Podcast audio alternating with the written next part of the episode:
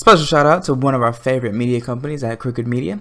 By hosting brilliant podcasts like Pod Save America, Hysteria, This Land, Love It or Leave It, and more, they even fund the things that matter.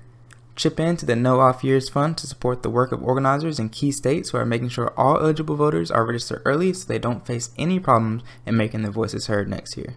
Your donation will be supporting frontline efforts in Arizona, Florida, North Carolina, Pennsylvania, Texas, and Wisconsin, places where new voters will help make the difference in our ability to win in 2022 and beyond.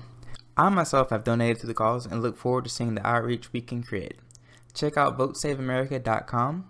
That's votesaveamerica.com to find out more.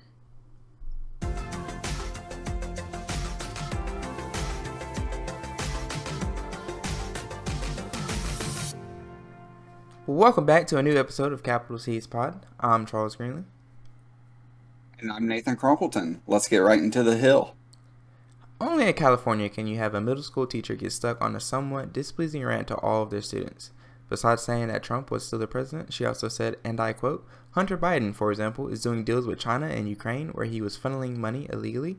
He also had child pornography on his laptop. He was having sexual intercourse with his own niece. And said, once again quoted, if you have a baby in the hospital, they don't want to give it back if you're not vaccinated. The teacher said on one recording. This is a complete power control threat.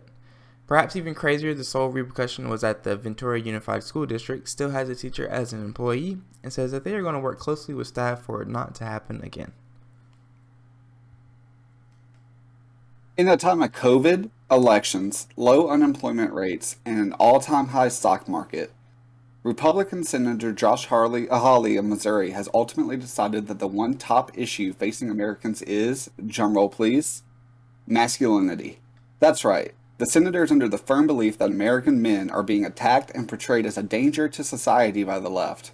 Not only are men being told that their manhood is a problem, but, uh, but that because of it, more and more men are withdrawing into the enclave of idleness and pornography and video games, in large part due to there just not being jobs. Little does Hawley know that the unemployment rate is sitting at the lowest rate since the start of the COVID 19 pandemic. Hawley wants to portray the left as thinking masculinity is toxic, but is simply too prideful to look at his own toxic hypermasculinity. It's pretty simple, Josh. Don't be a piece of garbage, and people won't see you as one. Everyone has heard of the term woke by this point.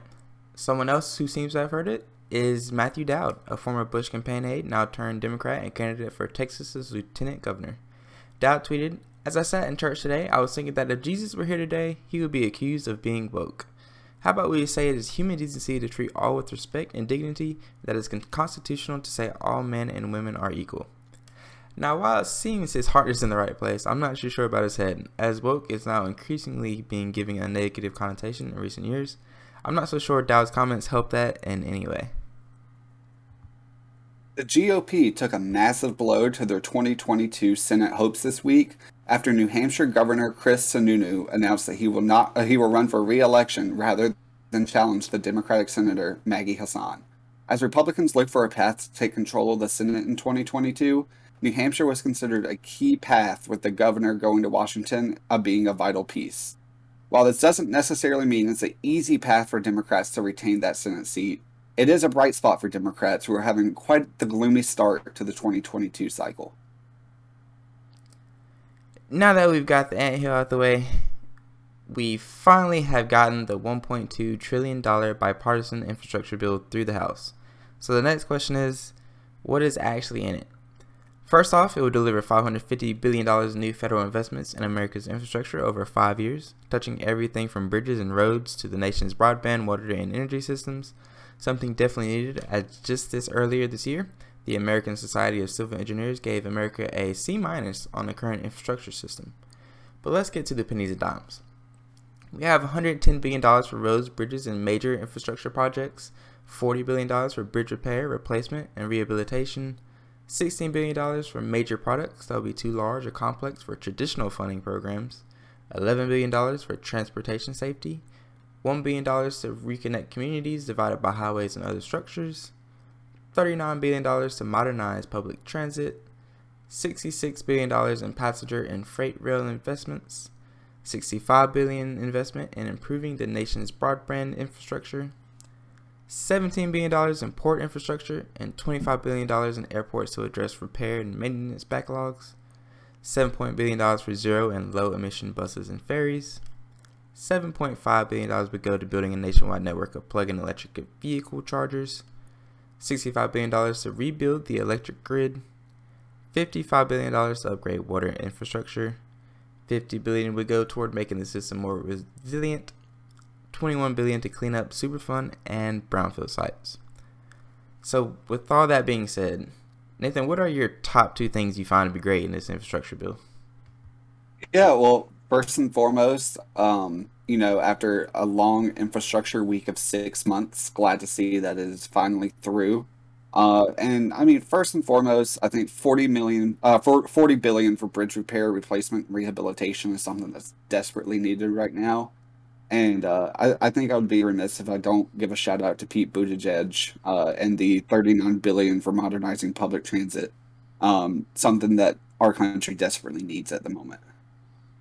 Yeah, um, the just in general, especially with the 110 billion dollars for the roads, bridges, and major uh, infrastructure projects, and the bridge repair with that 40 billion dollars.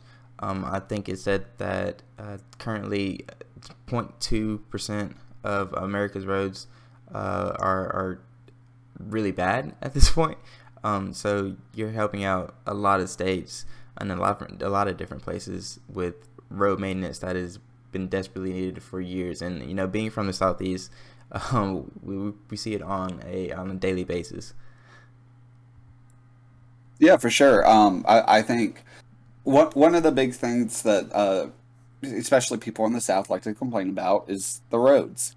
Uh, and so with that, we're seeing something that's actually going to have an impact on people's lives, right? Uh, we talked about the the unseen of politics and everything that goes behind the curtain in politics. The thing about infrastructure and the thing that's so great about infrastructure is just things that are actually affecting the the daily life of the American person. Um, and, and so seeing that funding finally happen for roads is definitely a great first step. Yeah, definitely. And even seeing some things that are kind of future proofing, uh, just even the plug in electric vehicle chargers uh, for the newly, um, probably up and coming electric cars that are, you know, been on the market for a while. Um, not too many people that bought them. A because it might have been too expensive, or B they just didn't have the means to actually keep up with it. Uh, now with these uh, 7.5 billion dollars in two different ways for uh, more investments in learning about them and more investments in putting chargers around, uh, maybe it's possible that we can see some uh, less emissions from the car industry soon. Yeah, for sure. Um, you know, most most of these major vehicle companies are moving towards a goal of zero emission, fully electric cars by 2030. Uh, and, and so part of that is being able to charge these electric vehicles. Uh, and 7.5 billion goes a long way in helping that get done. So, you know, knowing that it is 1.2 trillion dollars, and then going over the brass tacks of what exactly is in it, does that help the numbers seem uh, uh, better for you, or does knowing all the numbers kind of seem more of a, a, weight on your shoulders? Yeah, no, um, I, I think it's definitely a mix. When people hear the trillion number, they kind of freak out. But then you read the 55 billion for water infrastructure, 50 billion for resiliency and systems 7.5 for for vehicles, 7.5 for buses and ferries. Uh, th- these are definitely more manageable, and it, it, makes you feel better to know like it's not just this lump sum of money that we know where this money is going towards, and we're able to see the real change happen with what's allocated for each uh, resource. Yeah, and um, there's been always some kind of um, back talk on it based off just how much money it really is. Um, and Democrats, uh, when putting this bill through, and well, bipartisan in general, when putting this bill put through, they said that they had ways to actually pay for it. Um, of course, with 1.2 trillion dollars, it seems like there's a lot of money to make up there. Um, and with uh, a lot of their pay for methods, um, the Congressional uh, Budget Board um, did not really uh, see a lot of those fit. But they said that in the 10 years that this would take to span out, um, there will be around a 250 billion dollars to deficit, which is not bad at all. What do you think about that? Yeah, for sure. Um, at the end of the day, we have to spend money to make the improvements where necessary. Uh, and the national debt is not a priority of the country at this moment. Um, and, and so using the spending for things that are going to have long-term effects and long-term benefits for the prosperity and the wellness of the American people, I think it's good just to see infrastructure finally get done in this country. Yeah, agreed. Uh, is there a section that you believe where the money is unwarranted in, or I mean, is is just all of this is much needed? So I, I don't think it's unwarranted, but I definitely want to highlight broadband upgrade because that was a massive debate and talking point of Republicans is how how is broadband considered infrastructure? And Biden initially wanted about hundred billion dollars invested into broadband, and we ended up with sixty-five. And I think that's a massive, massive win for the Biden administration, uh, just because, especially in the age of the COVID world where everything has transitioned online, uh, it, it's more important now than ever that low-income households have access to the internet and so the fact that we got that, I think, is just a massive, massive win for Democrats when it comes to defining what infrastructure is. And speaking of just wins for Democrats, is the entirety of this passing an actual win for Democrats in the Biden administration? I think it's definitely a win. I think it's the first step. I think I, what a absolute win is is both the infrastructure bill and BBB both getting to Biden's desk. Uh, but with that, I mean, like I said, we haven't seen infrastructure done for years now. Uh, we had this debate for months that we never thought it was going to actually end up happening. And here we are. It's ready to go into law. I think it's a win for Democrats. Yeah, I do too. And really, the only thing that I see where there's some pushback on is that a lot of people believe that since we talked about the framework early um, and what what the original numbers were supposed to be. You know, like you were saying, like the hundred billion dollars for broadband, um, and it was originally like 150 billion dollars inside this roads packages.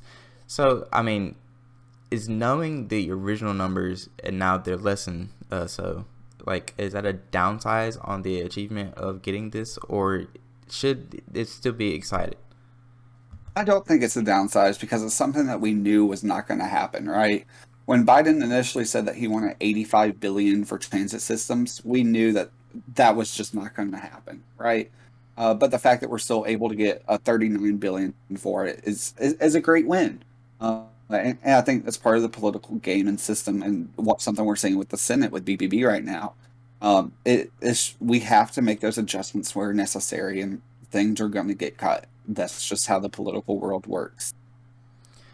Right. Um, like you said, again, this is one of the biggest infrastructure um, surpluses or stipends that we've seen and since the 1950s. Um, so it's definitely needed, definitely important, and definitely a win for Democrats and any really any legislation that puts it through. But the battle is still not over. Instead, we have to look toward the next piece that needs to be pushed through the House. The reconciliation bill under the name of the Build Back Better Act, but Republicans are back to the regularly scheduled programming by consistently blocking and tabling the vote. Senate Majority Leader Schumer says the aiming point is before Thanksgiving, but with an already divisive caucus, it's hard to see the light at the end of the tunnel. How do you feel on it? Yeah, uh, I mean, I, I think that we're just now getting in the in the fight of BBB. Um, we we've sat back time and time again, especially in this podcast. We're four episodes in, and four episodes in, we haven't seen any progress actually made on BBB. Um, and, and and so I think it's time that are the nails are starting to dig in a little bit, and we're going to start seeing some progress as Manchin and Sinema have both started to open up to talking about what they want to see out of it. Uh, so it'll just be interesting interesting to see what happens in a bill that I feel is necessary to complement the infrastructure bill. Right, and I mean the House, after coming from its week-long recess, looks to vote on the spending bill on the week of the fifteenth, which they can only afford to lose three Democratic votes on, since there will be no Republican votes in favor. Three Democratic noes is definitely attainable, however, as just this past week, the actual bipartisan bill received six nays from House Democrats, six progressive members at that, with AOC leading the charge. What do you think about the six no's on the Democratic side? Yeah, uh, I mean, the infrastructure bill at its finest was a bipartisan bill. The Republicans were necessary in order to pass this bill because the progressive Democrats of AOC and the squad uh, pretty much refused. With that being said, I have a feeling that the squad will fall in line and vote for BBB uh, because they know and they realize how tight this is actually going to be. And they realized that the infrastructure bill severely lacks, if not accompanied with BBB. Even after making it past a somewhat turbulent Democratic vote in the House, they would then have to face the even harder challenge of appeasing our two favorite people in the world, Sinema and Manchin. While Sinema has seemed to stray back into lines with recent framework proposals, Manchin still hasn't publicly showed favor for any. Can we beat Manchin down? I don't think it's about beating him down. I think it's about showing him the light. Uh, we, we, have seen pictures of Elizabeth Warren working very, very hard on Joe Manchin uh, in order to just try to make some progress whatsoever. And, and so I think it's time for us to have those more serious talks and not these hypothetical talks of what is it going to take to get your vote. You know, uh, right now he's putting out what he wants to see. They're putting out what they want to see, and they're kind of just saying, "Well, this isn't going to happen." Now it's time to sit at the table and actually get something done. Uh, that way we know what it will take to get Manchin and Sinema on Democrats' side. Yeah, I completely agree with you. Um, at some point, I, I, assume they'll make it a tunnel. Uh, most of the Congress believes so.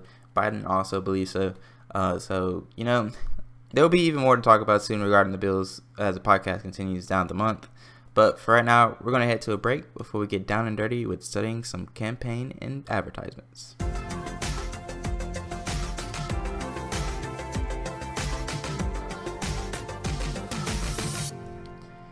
While we're inside of our break, we have to talk about Paul Gosar's tweet where there is a badly edited anime trailer showing Gosar killing AOC and attacking Biden. Thoughts? Um, yeah, my first initial thought is to the comms director, what in the hell are you thinking? It's pretty interesting that I mean I think he put this video out on Twitter or posted on Twitter um, the morning I think that was two days ago. Um, and it really didn't actually pick up traction to another around like eight hours later when people realized that what in the world did he just post, um, which you know got uh, a response from AOC, um, and then got several other responses from different other um, opinions in politics uh, that all pretty much ask the same question like uh, is he going to resign for this? Yeah I, I, mean we're sitting at a time where political opposition and political heat is at an all-time high and a sitting congressman posts a video of him killing another sitting congresswoman. And not only tweets it from his political account, from his personal account as well. And, and so you just you just have to ask yourself, what the hell? Like uh, it just it doesn't make sense. Yeah, and even with that, the the accompanying caption to the tweet was the creativity of my team is off the hook. Do you think this was just a like supposed to be a thing to uh, entertain the younger people in the generation and just became something just much worse. Yeah, I, I mean, political campaigns are always looking for ways to engage with younger people, but it's definitely not the right approach, right? Like it's it makes no sense why anyone would think that this was a good idea. I don't know how many people this went through, but all of them have to sit back and say, "Why would I ever approve this?" Yeah, and it's even funnier to me because it is an anime called Attack on Titan, um, and in the actual um, clip, it shows uh, Biden and AOC as two separate different Titans, um, and in the show's premise, Titans are uh, pretty powerful, strong, um, and the humans that are fighting against them are pretty much uh, not going to be able to do it. It's just not of their uh, human possibility to actually tackle these behemoths that are in front of them. So in a way, I kind of thought it was pretty uh, pretty sweet for Gosar to basically say that AOC and Biden are bigger than he is. yeah, I, I mean, I'm not gonna lie, I didn't know much about Paul until this tweet, and I think he's just as puny as he was before. So. Yeah, he, he got his little short five minutes of fame in, in Twitter, I guess you could say.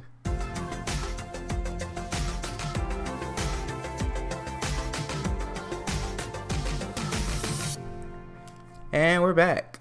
So, after thinking about the recent state races, I realized I wasn't really able to take part of the earlier parts of campaigning. Essentially, I hadn't seen or heard each candidate's ads in either Virginia or New Jersey just because I simply don't live there. Instead, the national focus has been on COVID, war, immigration, the BIF, and BUB. And I know we spent a little talking about the individual races in the last episode, and honestly, we've talked about it just between us two for the past week or so. But I think it's only fair that we really dive down into the campaigns, at least from the ad standpoint, and see if we can find some consequential breaks in support. First up, the one that has been specifically all over the news McAuliffe versus Youngkin. Initially looking past the national ties they have just because of the letter indicator by the name, I wanted to find respective ads about something both talked about, and Corona was definitely one of those. Check out McAuliffe's ad. I'm Terry McAuliffe, candidate for governor, and I sponsored this ad. What kind of governor would Glenn Youngkin be? President Trump represents so much of why I'm running. And like Donald Trump, Glenn Youngkin refuses to take coronavirus seriously. Youngkin opposes requiring vaccines for healthcare workers and teachers. And despite the recommendations of the Centers for Disease Control and pediatricians, Glenn Youngkin is against requiring masks in schools. Glenn Youngkin is wrong for Virginia. And now let's take a listen to Youngkin's. I'm Glenn Youngkin, candidate for governor. I'm a business guy who loves numbers. And the numbers show COVID vaccines save lives. That's why I chose to get the vaccine. It's your right to make your own choice, and I respect that. I do hope you'll choose to join me in getting the vaccine. We can protect lives and livelihoods here in Virginia. And together, we can keep our communities, our schools, and our businesses open. So, Nathan, which one of these did you like more? Um, so I mean, I hate to say it, but I definitely appreciated Youngkin's more. Uh, he was speaking directly to the people. He said himself that he personally got the vaccine, uh, and he believes it's somebody else's choice to get their own vaccine. Whereas for Terry, it was strictly saying Youngkin does this, Youngkin does this, Youngkin does this. Never said anything about his own personal opinion on the vaccine itself. All right. Did you find it interesting that the virus response for McAuliffe was completely tied to Trump with Youngkin, while Youngkin just simply stated what he believed? Well, I mean, like we talked about last week, Charles, it doesn't surprise me because Terry's entire campaign was Youngkin is Trump, where uh, and, and just the first ad that you and me are discussing in this episode, it shows that Youngkin is not necessarily just Donald Trump, right? Uh, and, and, so it's not a surprise from Terry's move, and I think it was a mastermind discu- uh, approach from Youngkin uh, to to come out and just say that he supports the vaccine, right? Yeah, and I do want to make a, a quick note about one specific thing that Youngkin did say in his ad in the it's your right to make your own choice. Is that a very loud phrase here? Uh, I think it is a very loud phrase, and it'll be even louder when he decides to shut down abortion clinics or women's health care clinics. Uh, I, I think he gave Democrats free ammunition to come back and say, hey, we're going to hold you accountable for what you said. You believe this with the vaccines, but you don't believe this about women's rights. Yeah, it's it's no doubt that McAuliffe tried to bring in the choice aspect of abortion whenever he could, but he couldn't make a whole ad just pretending to that since Youngkin had been very careful what he was saying about the subject during campaigning, which props to his campaign team for that. Um, but I, I think uh, it was kind of a well done ad on Youngkin's side, um, just to a say what he thinks, b still get the vaccine out there, and c uh, it's saying that you, you if you don't want to, you don't have to, which obviously uh, most people don't agree with. But he's still actually still pandering to a lot of his constituents in that way too. So it was definitely a well played ad on Youngkin's side. Anyways, on the other side, McAuliffe let out a statement regarding critical race theory in which he says parents shouldn't have a say in what their child learns in school all of a sudden the campaign became about a part of education that really wasn't about education, and quickly Youngkin comes with ads like this one. These ads from Terry McAuliffe are simply lying about Glenn Youngkin's education plan. The truth? Glenn Youngkin will increase school funding, Virginia's largest education budget in history, he'll raise teacher pay and challenge our children by raising academic standards. But McAuliffe would rather lie than talk about his record of lowering standards and failing our children. Terry McAuliffe had his chance. As governor, he failed us.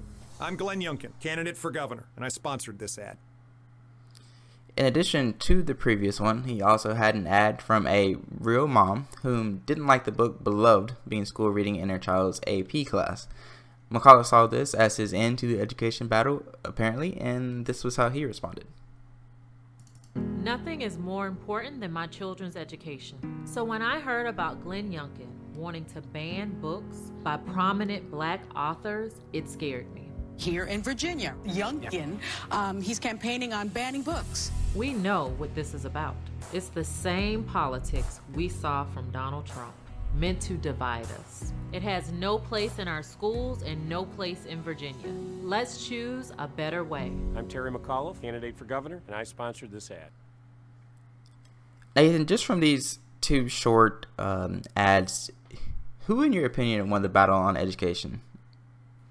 Yeah, so you and me talked about it earlier this week, Charles. Um, I, I remember I texted you and I said I I just sat down. I'm reevaluating the election and how does a established Democrat lose on education, and how does a Trump Party Republican win on education? And it just it baffles me, and it, I I think the ads show it very well that Youngkin wipe the floor against Terry when it came to education. Now, I'm not saying that Youngkin's education policies are correct. I'm not saying that I support them, but Youngkin was able to get his policies out there, say what he wanted to say, and it resonate with the American or the people of Virginia. While Terry didn't do that at all, it was immediately let's let's paint uh, Youngkin as Trump, and not have to address anything that we made mistakes in in the past.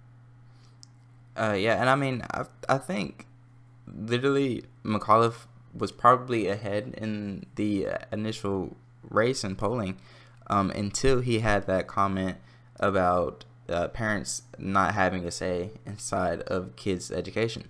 Because soon as that came out, it quickly became about uh, education. Um, and Mc, uh, McAuliffe uh, lost on, I think, pretty much a soundbite. Yeah, um, I mean, you can you can paint this election any way that you want it. You can say that it was a referendum on Donald Trump being the first big election in the post-Trump era. You can say it was a referendum on Joe Biden. You can say it was a referendum on Terry's previous governorship. At the end of the day, Youngkin made this about education and about parents' choice, and that is why he won. And whose ad do you think was more successful in their respective ploys? You know, with McAuliffe wanting to tie the education theory of the banning books to Youngkin, or do you think Youngkin uh, tying McAuliffe to um, not supporting education in Virginia? Yeah, I, I think Youngkin killed it. Um, not once did he mention the word CRT, knowing how controversial it would be. Uh, he talked about wanting to raise pay for teachers. He talked about expanding the budget. These are Democratic platforms that have won Democrats' elections for years. And it's Glenn Youngkin, of all people, who are saying these things. And meanwhile, Terry McAuliffe is sitting there and bringing up Trump and bringing up uh, the separation between two political parties uh, and kind of just separating people from further apart. And, and so I, I got to give credit to Youngkin's uh, team and communication team on this one. I mean, yeah, of course, this race had way more ads and way more talking points, but it's important to see how these campaigns are changed as they move forward. And honestly, I think the national attention the race was getting kind of provoked McAuliffe into making it a race against Trump that he forgot he was fighting a well guided Youngkin. What are your thoughts? Yeah, I, I completely agree. And I think Youngkin's team was prepared to adapt to whatever McAuliffe to, uh, threw at them. Uh, they were able to make this about policy instead of key buzzwords. Uh, and, and, it seems like that's what Terry wanted to run his campaign on, especially once it got national attention. and Youngkin stuck to trying to reach every single voter possible with things that would resonate with them. And as we see in the results, that's more than likely why he won. Of course, that could be the same in the race that never was on anyone's radar. The gubernatorial race in New Jersey between Murphy and Ciattarelli was supposed to be open and shut, so why wasn't it? Of course, like before, I haven't heard anything about either of these guys really, so I needed to do some researching once again, but this time with more of what they believe they could accomplish in the state. Here's Ciattarelli's uh, ad on uh, his uh, apologies. Joe Biden isn't up to the job in Washington, and Phil Murphy's failing us back here. Doesn't have to be this way. I'm Jack Ciattarelli. As governor, I'll shake things up in Trenton. We'll lower property taxes with a new school funding formula, create more good-paying jobs, and make government work for us, not the special interests. I'll stand with our police and put parents back in charge of their child's education.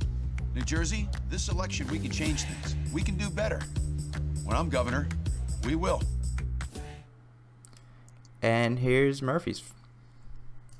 My job, moving New Jersey forward and making New Jersey work for all of us. That means the best public schools, a stronger economy, a cleaner environment, that justice works for all, working to make health care, child care, and college more affordable. It's building opportunity and protecting our right to vote and our right to choose, and always keeping us safe and healthy. That's my job, and with your help, I'll keep working at it. We're not going back. Okay, same question as last time. Which one of these ads do you like more?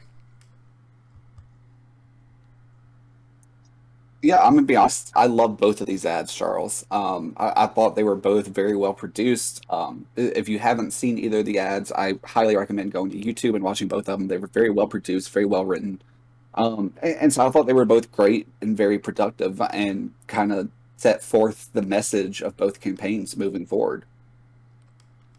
Yeah, I, th- I think it was pretty interesting uh, upon when I did first actually look for these ads that we get to see sort of the opposite this time around.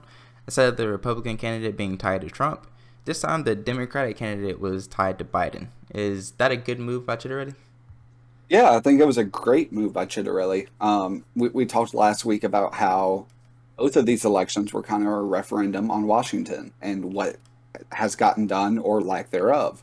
And, and so I think Ciattarelli took the opportunity to make this about what's being done on the national stage and throw it back onto Murphy. And I think he executed it perfectly.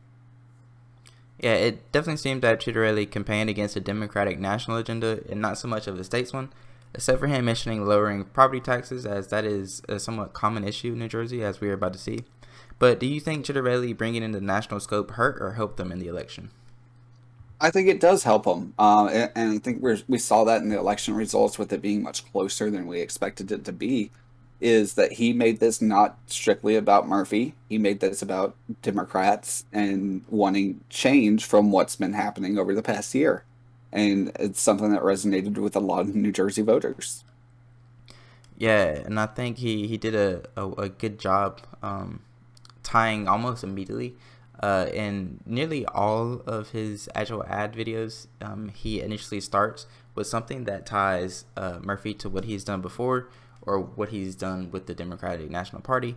Um, and in a way that makes it seem like Ciattarelli is uh, almost, in a weird way, the Democrat, uh, quote unquote, of this election. Um, he was the one that was more of the straw hat um, and talking to people while he was making Murphy just seem to be the Wall Street business guy. Yeah, and not only did Ciattarelli talk about what he stands for as well, he got the free opportunity to take a dig at Murphy. So, uh, I mean, that's political comms to a, one, a 101 to a T. Uh, so, just a great job by that communications team. So, of course, both candidates opened up their mouths and got sound bites from each other as the election began to near closer and heat up. And, of course, both promptly ran ads against each other. Let's hear Murphy's ad about Ciattarelli's first, and then vice versa. And I would say this if you're a one issue voter and tax rate is your issue, we're probably not your state. Not your state? Who says that? Phil Murphy just doesn't get it. But I do. I'm Jack Ciattarelli. High taxes are the reason why young people can't afford to get started here, and why our grandparents are forced to leave. Here's the thing taxes are an issue for a lot of New Jersey families, but Phil Murphy saying if you don't like it, you should leave is an even bigger one. And the second. If you look at children, children are almost immune from this disease. Trump lied. Now Jack Ciattarelli repeats it. Children are not vulnerable to this virus. Wow. Ciattarelli's against mask and vaccine requirements for public health care workers and educators. He'd force schools to stop requiring vaccinations, even for mumps and measles. Extreme politics ahead of science. Children are not vulnerable to this virus. Jack Ciattarelli. Extreme, dangerous, wrong. So, whose soundbite, despite the ad itself, was the worst of the two?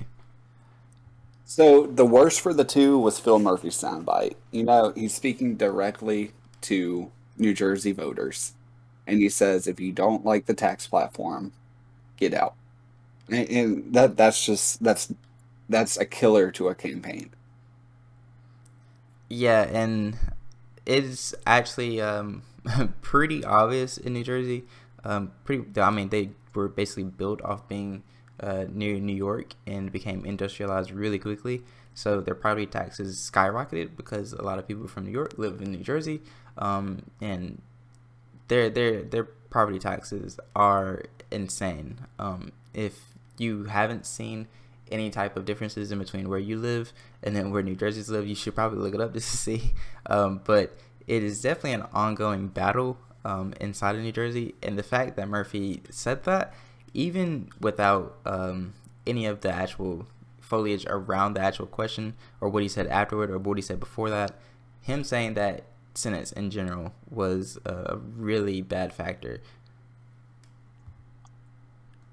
Yeah, and that's something that, you know, candidates have to be very mindful of is when they say something, they know that it's going to get cut and chopped. Um, so they have to be mindful of every word they say one after another, uh, or you're going to end up in a situation like Phil Murphy did. So who do you think's ad used the soundbite more to their advantage? So with that, I think Phil Murphy's ad kind of used it a little bit more to their advantage, um, just because pretty much related it word for word to what Donald Trump had to say. We all recognize that COVID is still a major issue, even in New Jersey. Uh, and, and, so I think that there it's just a tad bit more effective in that sense. Without that being said, Ciattarelli's uh, ad was still very, very effective. Yeah, and I think this is pretty funny as well because now they kind of flip flop roles here. Uh, when they heard Murphy talk about something that was very, very state dependent, uh, they only talked about it inside of the state.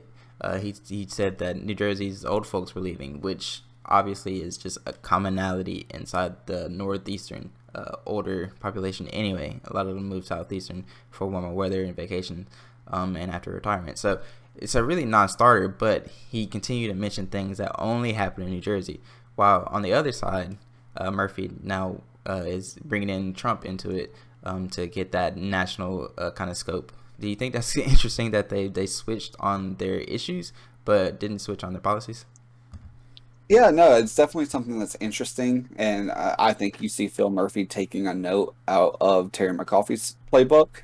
Um, but at the same time, uh, it just it has to be noted that both campaigns did classic campaigning 101 of twisting a message into being what they want it to be. Yeah, and I mean, I think this is one of the cases where it's very unfortunate to be the incumbent generally it's nice that people know your name already because there are just voters who vote by name and nothing else. But on the other hand, they know who was in a position before and have the chance to either tie in their current progress or regress with that same leader, which can cause some ill intent to the incumbent. Did being an incumbent help or hurt Murphy more here? I think in this case it helped Phil Murphy. Um, you know, he, he barely edged out the victory and and everything indicating that it could very easily just be because of that name recognition. You know, um, th- this this this race ended up being neck and neck, and and so Phil Murphy needed every advantage that he could possibly have, and the incumbency advantage is one that does exist. So, I also want to bring in one more topic about campaign advertisements, and this time nationally and within the same party. Let's listen to an ad from both Obama four months from his election day and Biden four months before his. Over the next four months, you have a choice to make. Not just between two political parties, or even two people. It's a choice between two very different plans for our country. Governor Romney's plan would cut taxes for the folks at the very top, roll back regulations on big banks, and he says that if we do, our economy will grow and everyone will benefit. But you know what? We tried that top down approach. It's what caused the mess in the first place. I believe the only way to create an economy built to last is to strengthen the middle class, asking the wealthy to pay a little more so we can pay down our debt in a balanced way, so that we can afford to invest in education, manufacturing, and homegrown American energy for good middle class jobs. Sometimes politics can seem very small, but the choice you face, it couldn't be bigger. I'm Barack Obama, and I approve this message. And listen to Biden's. This is Joe Biden. Black Lives Matter, period. I'm not afraid to say it. Inequities have to be met head on. African Americans need a fair shake when it comes to economic opportunity, health care, criminal justice, education, and housing. That's why, if I'm elected, we'll get COVID under control by listening to the science. We'll raise the minimum wage to a living wage of $15 an hour. We'll protect the Affordable Care Act, provide $100 billion in capital for minority owned small businesses, offer a real plan to tackle the student debt crisis. We'll root out systemic racism in our criminal justice system, end cash bail, decriminalize marijuana, and automatically expunge prior convictions. Together we can fix this. Let's build back better. But I can't do it without you, so I'm asking for your vote.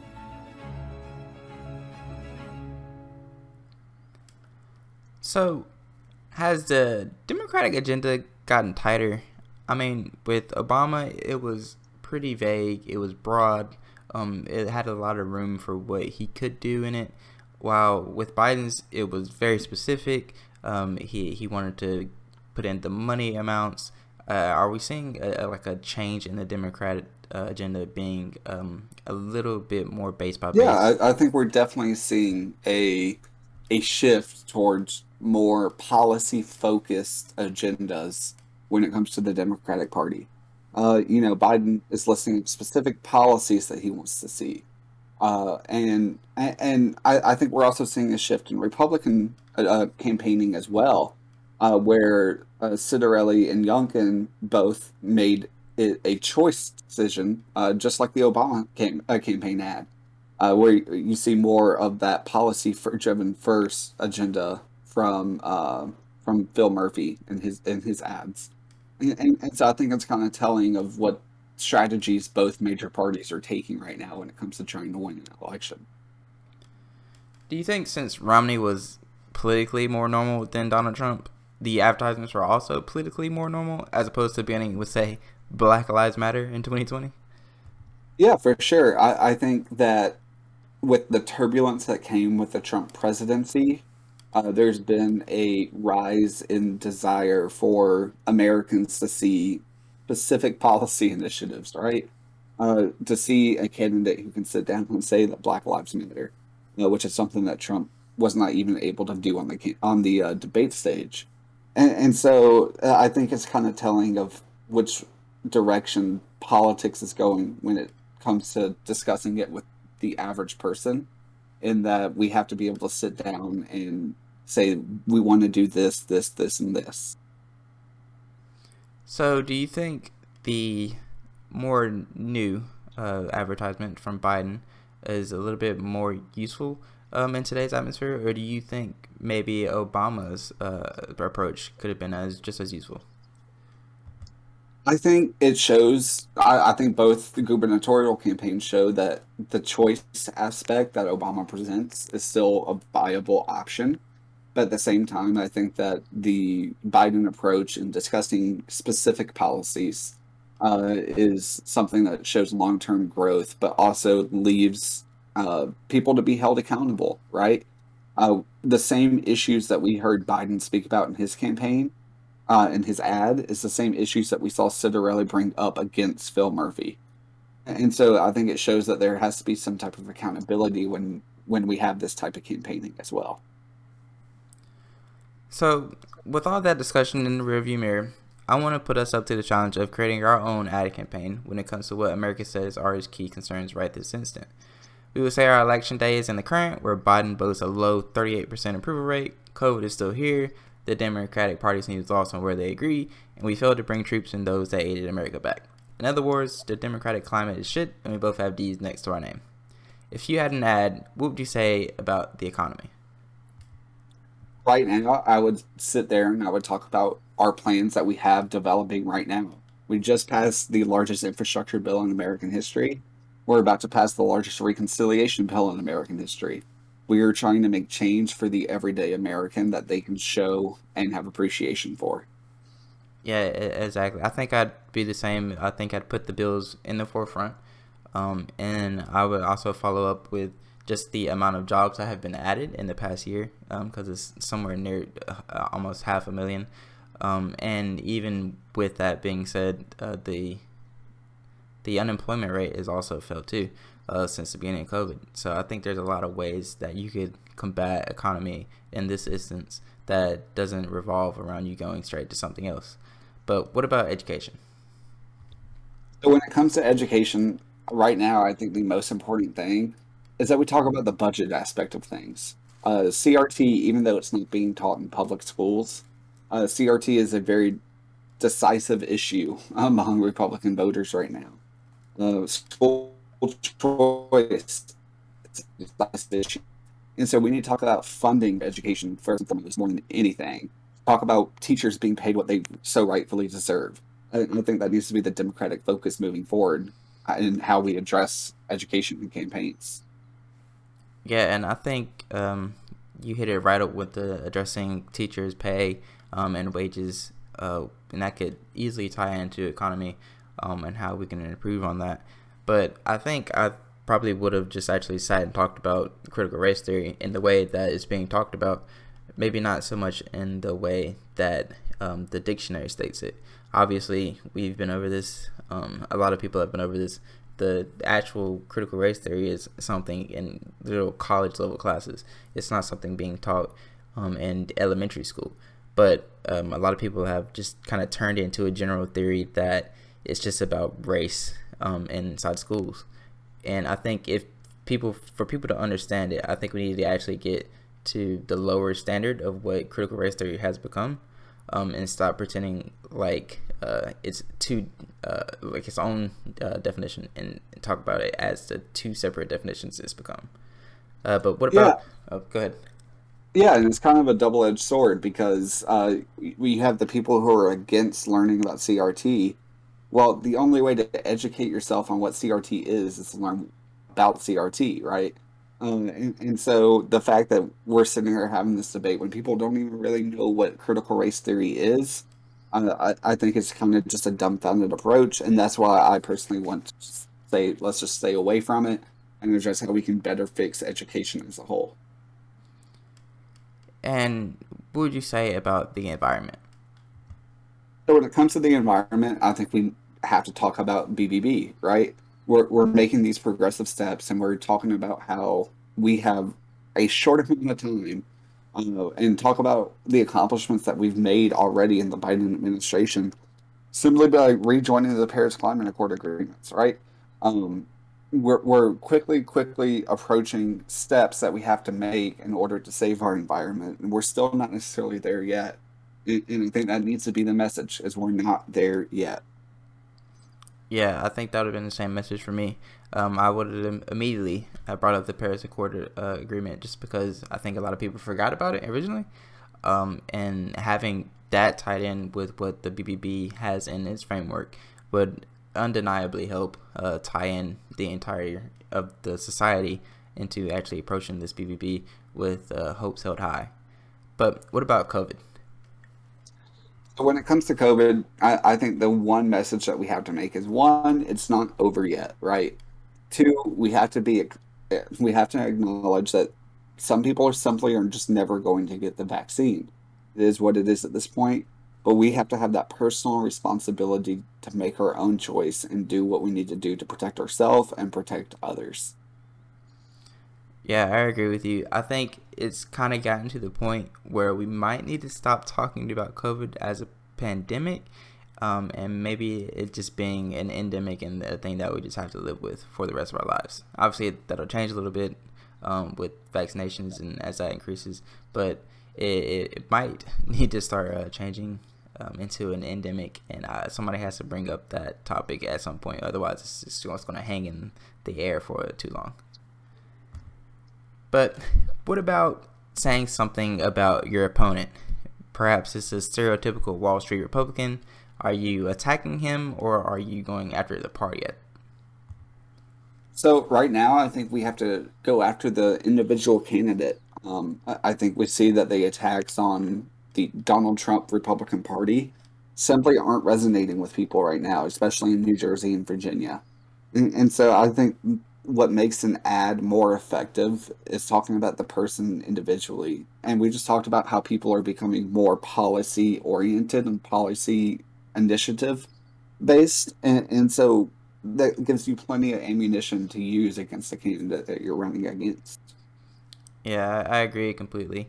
Um, I think people are, are over Trump at this point. Obviously, when he comes back, assuming he does come back, which we pretty much all know he's going to try to come back. But when he does, then it's a topic for that discussion. But at, in this climate right now, it, it, he's he's gone. He's been gone for a year. He's not on social media.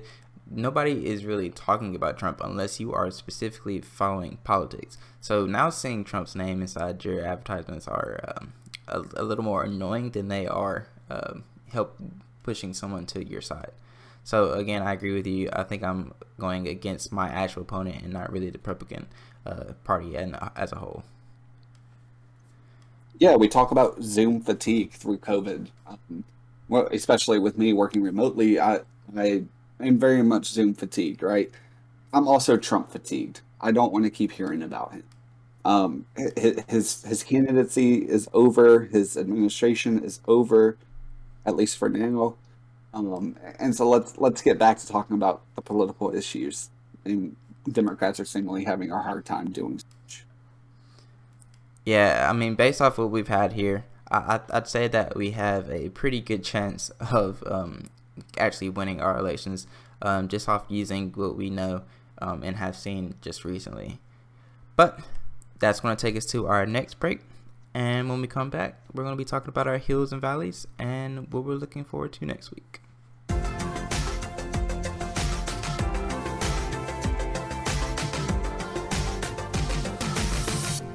You've enjoyed listening to our words.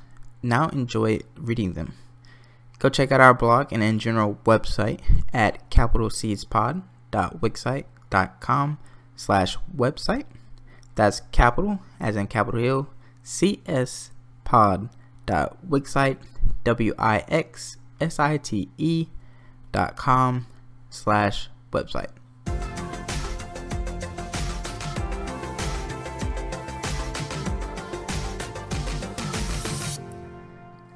And we are back.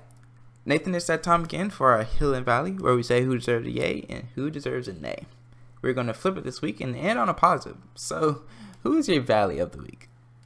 Okay, so um, for my Valley of the Week, uh, this one is going to be an interesting one, but it's the one and only uh, Alexandria uh, Alexandria Ocasio Cortez. Uh, while AOC redeemed herself in her response to Paul Gosar's disgusting video, uh, we do have to talk about her vote on infrastructure this week. Um, AOC acknowledged that BIF and BBB are two intertwining bills, and yet she still refused to support BIF because it simply simply did not do enough. And while I with AOC, we shouldn't settle for what this country needs, I think it's fair to say that the U.S. desperately needs infrastructure, and truly, some is better than none. Uh, however, AOC later tweeted out that BIF is a lock and BBB is a key, and that the only way to unlock BIF is with BBB. But it seems like to me that AOC is simply collecting keys without a purpose right now. Uh, so her priorities seem to be a little bit in question. Well, after dooming the entire Democratic Party last week, my valley is going to be the Senate of Georgia. Remember that talk we had about redistricting? Well, it's still going on in the Senate of Georgia, who houses 34 Republicans to 22 Democrats, by the way, just passed a map that is abysmal for any hope of the Democratic Party taking the chamber. It's almost like the Republicans are reeling and are taking advantage of everything they can while they know Georgia is slowly becoming more of the color of the sky. What about your hill? Yeah, so uh, Fred Upton is my hill of the week. Uh, Upton, who is one of the uh, representatives from the state of Michigan, uh, was one of the few Republicans to vote in support of the infrastructure bill. Uh, and now, first and foremost, he's making it onto my hill for simply voting for the bipartisan bill and being one of the few to also vote for the impeachment of Donald Trump back in January. It's clear that Upton will not let GOP scare tactics stand in the way of his beliefs. However, my second reason empathy. Uh, after voting for the infrastructure bill, Upton received some threats against him and his family with some language that uh, probably won't even be said on this podcast.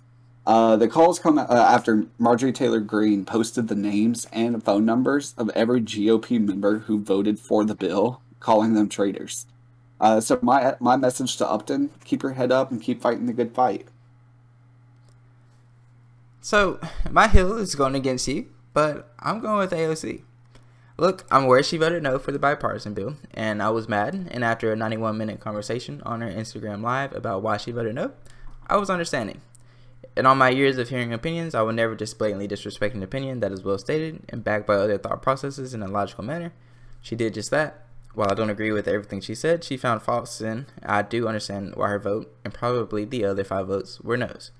And while she was remarkably poised with this, she was fire and brimstone when dealing with Gosar's recent tweet, in which a thread she basically says, Been here, done that, show me some consequences, or get out of my face with inconveniences. I appreciate it. Anyways, that's all we have for this episode. I'm already sad we are ending, but we will be back next week to talk about even more and possibly might even have our first guest. We'll see. Thank you eh, for listening, and once again, I'm Charles Greenlee. And I'm Nathan Cronkleton. We'll see you next week on Capital C's.